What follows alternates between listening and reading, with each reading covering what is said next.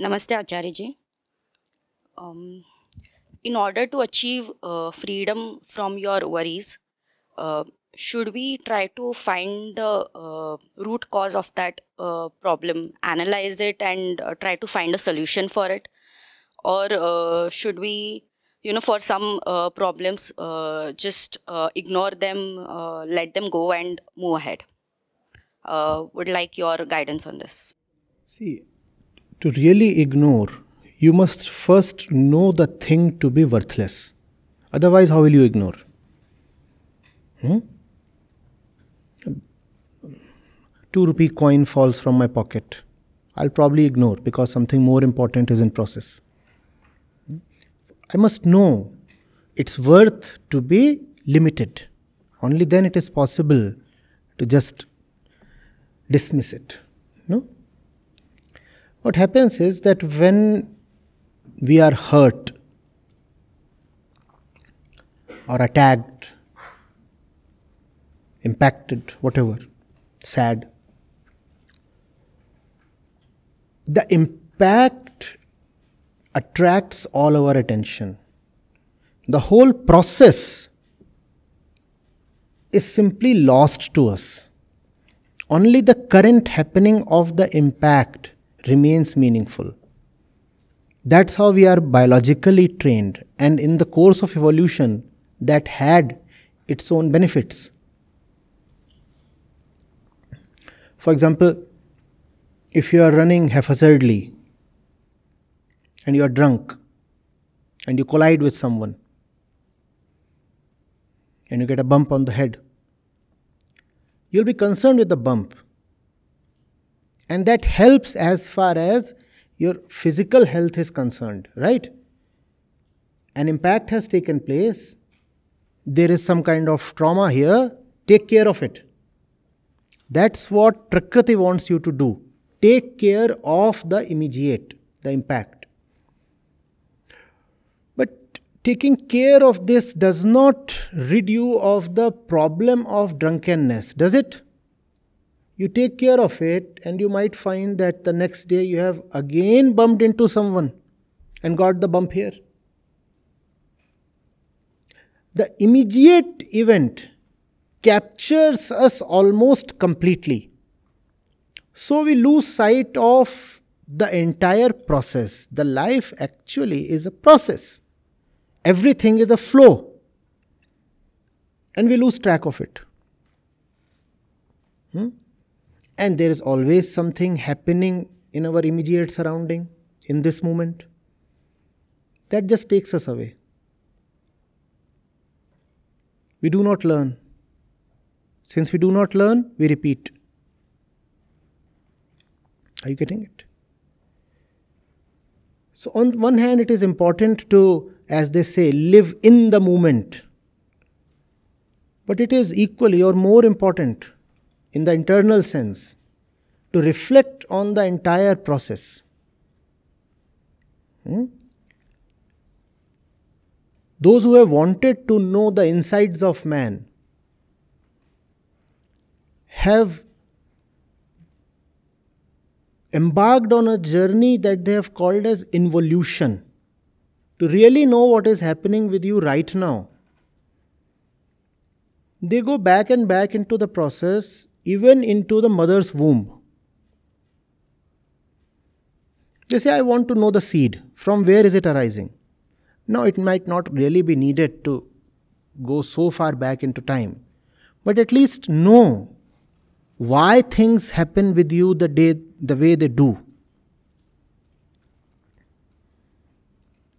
Don't be so charmed by the moment that you lose sight of the process. The process is time, the moment is not time. But the moment captivates us. Hmm? Especially because these days, additionally, we have this philosophy of living in the present. And what that has started meaning is that you do not reflect into the past, do not care about the future. You just engage yourself with what is happening right now.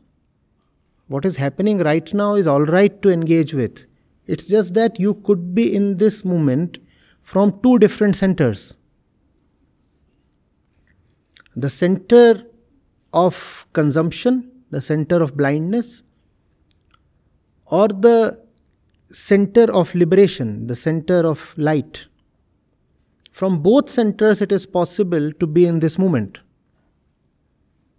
There is a fellow who is fighting a selfless war and does not care about the results.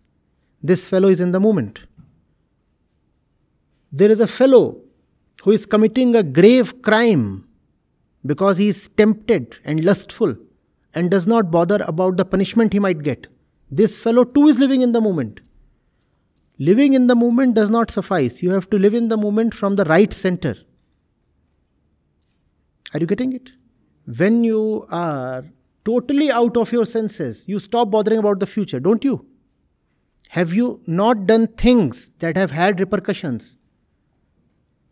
But in the moment of the act, you were so emotional and carried away that you didn't even think about the results?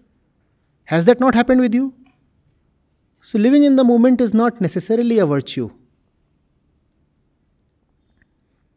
In some ways, Prakriti trains you to live in this moment. All animals live in the moment, don't they? So, what is so great about the moment and other things? All animals, anyway, do that. And that's the reason they remain animals all their life. Does an animal ever progress? Does its consciousness ever evolve? Because it just lives in the moment. If the grass is there, eat it and sleep. What are you worrying about? Why must you even think where the grass is coming from? Why must you bother where your fellow buffalo has had grass as well? The grass is there for you, take it.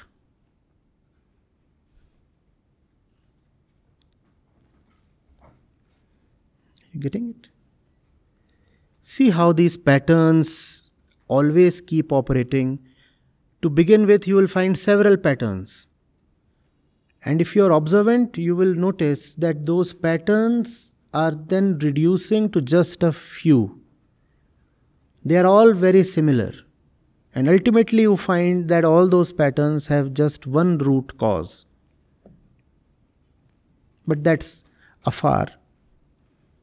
It's enough to note your patterns to begin with. In Zen, they say, Can you see the event before it happens?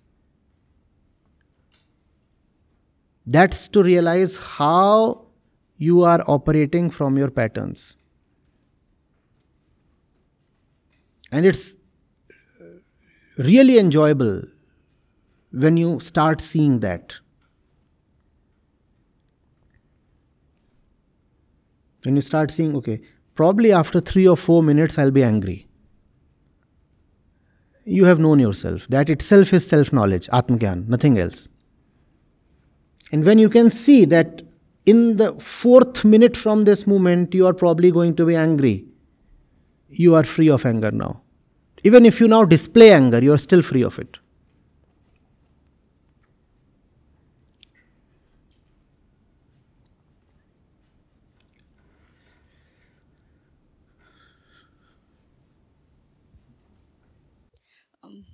You had mentioned in one of your previous uh, sessions that uh, we should be carefree but not careless. Uh, so, should we be carefully carefree? Carefree and careless, again, I'm talking of these two centers. Huh? The fellow, the criminal one we talked of,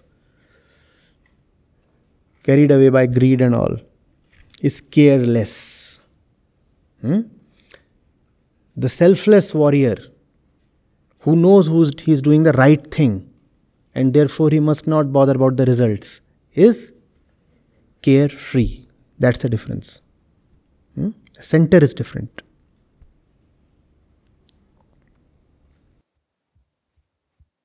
Got it. Yeah. Thank you. Thank you.